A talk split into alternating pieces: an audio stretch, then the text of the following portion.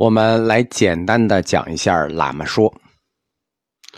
喇嘛说上来，首先交代了一下喇嘛的来源。佛法始自天主，东流而至西番，其番僧相传为喇嘛。喇嘛之字，《汉书》不载，就是说，原来喇嘛这个称呼，《汉书》里就没有。盖西番语，曰喇，谓之上。妈谓之无，就是说藏语里呢，喇嘛的喇是上的意思，妈是无的意思。喇嘛谓之无上，那就是汉语我们说僧人就是上人，什么什么上人，什么什么上人。在这里呢，乾隆皇帝他实际是用了传统佛教禅宗的思想去理解喇嘛这个词，无和上，这都是禅宗的思想。然后，乾隆皇帝解释了一下为什么要推崇黄教。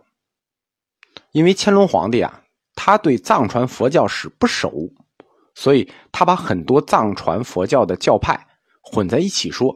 就像我们对这个藏传一样，我们觉得都是喇嘛，其实人家也分得很细。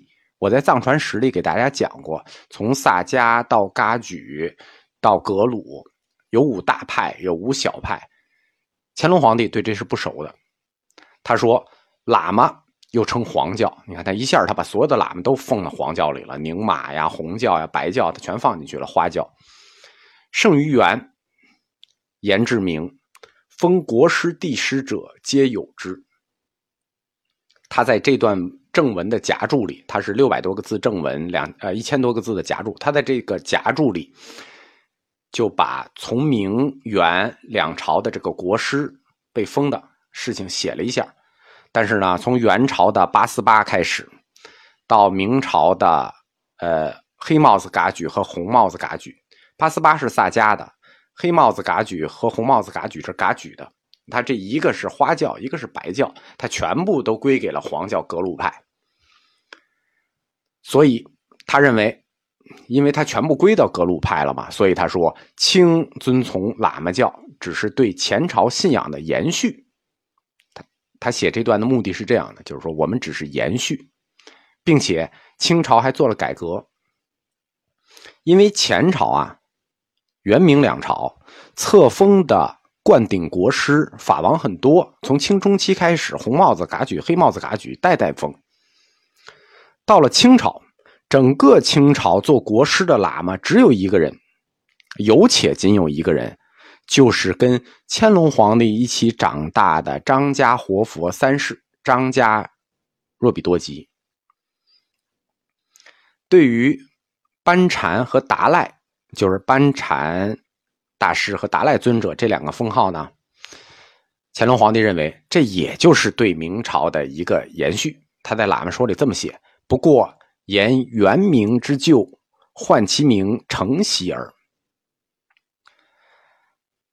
因为张家活佛他是格鲁派四大活佛之一，他又从小跟乾隆皇帝一起长大，所以乾隆皇帝对黄教的历史，就是自宗喀巴大师开始起的格鲁派，包括达赖尊者世系、班禅尊者世系，就班禅大师世系，他比较清楚，所以他在后面这段里。夹注里写的黄教历史，历代都很清晰。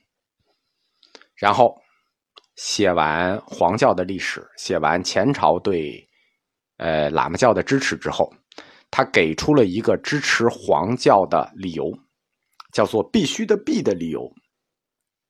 他说：“盖中外黄教总司以此二人。”就他先写了。达赖尊者和班禅大师的世系，然后说盖中外黄教总司以此二人，就是说都听他俩的，达赖和班禅的。蒙古各部一心归之，兴黄教以安众蒙古所系非小，故不可以不保护之，非元朝之产净藩僧也。这段话就是我说不得不。理由必须的必，在这段话里最重要的就是国策定出的国策叫“兴黄教以安众蒙古”八个字。这段其实挺打脸的，因为皇上直接说的是说，我支持黄教，是因为蒙古人信你们，对我安抚蒙古是件大事，我不得不保护你们，并不单纯是信仰问题，跟元朝皇帝谄媚礼敬你们可不一样，对吧？他说，蒙古各部一心归之，所以兴黄教严重蒙古所系非小。不可以不保护之，我不得不的理由就是这个。但是我又不是像元朝一样产敬藩僧，所以这就是有清一朝，只有张家三世是宗教国师，其他就没有了。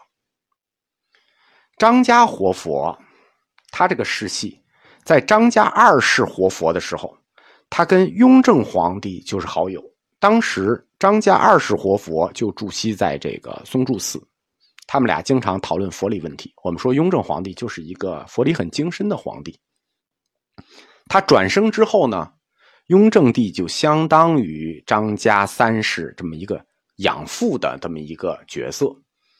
当时张家活佛转世之后，西边正在打仗，雍正帝要求年羹尧一定要找到转世的张家三世。最后就是找到了，送到京里来了，啊，十几岁，然后就一起在东书院跟乾隆皇帝，就乾隆帝，他俩人张家三世和乾隆，他们一起在雍和宫的东书院长大。一到十七岁，雍正帝立刻就封他为国师，所以他就雍正皇帝还是信转世这件事情的，所以他除了信仰之外啊。封他为宗教国师，还有一个情谊的问题。他跟两代皇帝，他跟这个乾隆皇帝就像兄弟一样。喇嘛说的这个上半段，他主要说的是清朝要兴黄教的核心理由，就是新皇教严重蒙古，所系非小，故不得不保护之。点出了新皇教这个宗教政策在国家政治安全上的地位。这个地位叫什么呢？叫所系非小。什么事儿只要提高到国家安全的高度了，那都叫所系非小，并且他指出了宗教信仰和政权之间的关系，这个关系叫不可以不保护之。什么叫不可以不保护之呢？就是说的这么勉强，这是一个政治上的自辩。这个不可以不是说给谁听的呢？是说给天下汉人听的。因为满清入天下之所以能治二百年，是因为他们从关外来，但是奉了儒家文化为正朔，对吧？我们中国就认为，只要谁奉儒家文化为正朔，我们就承认其统治的合法性。但是藏传佛教，我们说佛教本身，它和儒家文化是有内生矛盾的，在理论上是有矛盾的，所以必须要做出政治上的解释，对吧？你奉儒家文化为正朔，那就算你推一个宗教信仰，你也应该推我们汉传佛教，你为什么一定要推一个藏传佛教？所以他要做一个政治上的自辩，我们是不可以不如此，并不是。这个谄媚像元朝一样去谄敬藩僧也，这是喇嘛说上半段的主体意思，就是指出来这个国策的重要性和我们定这个国策的理由。那喇嘛说的下半段呢，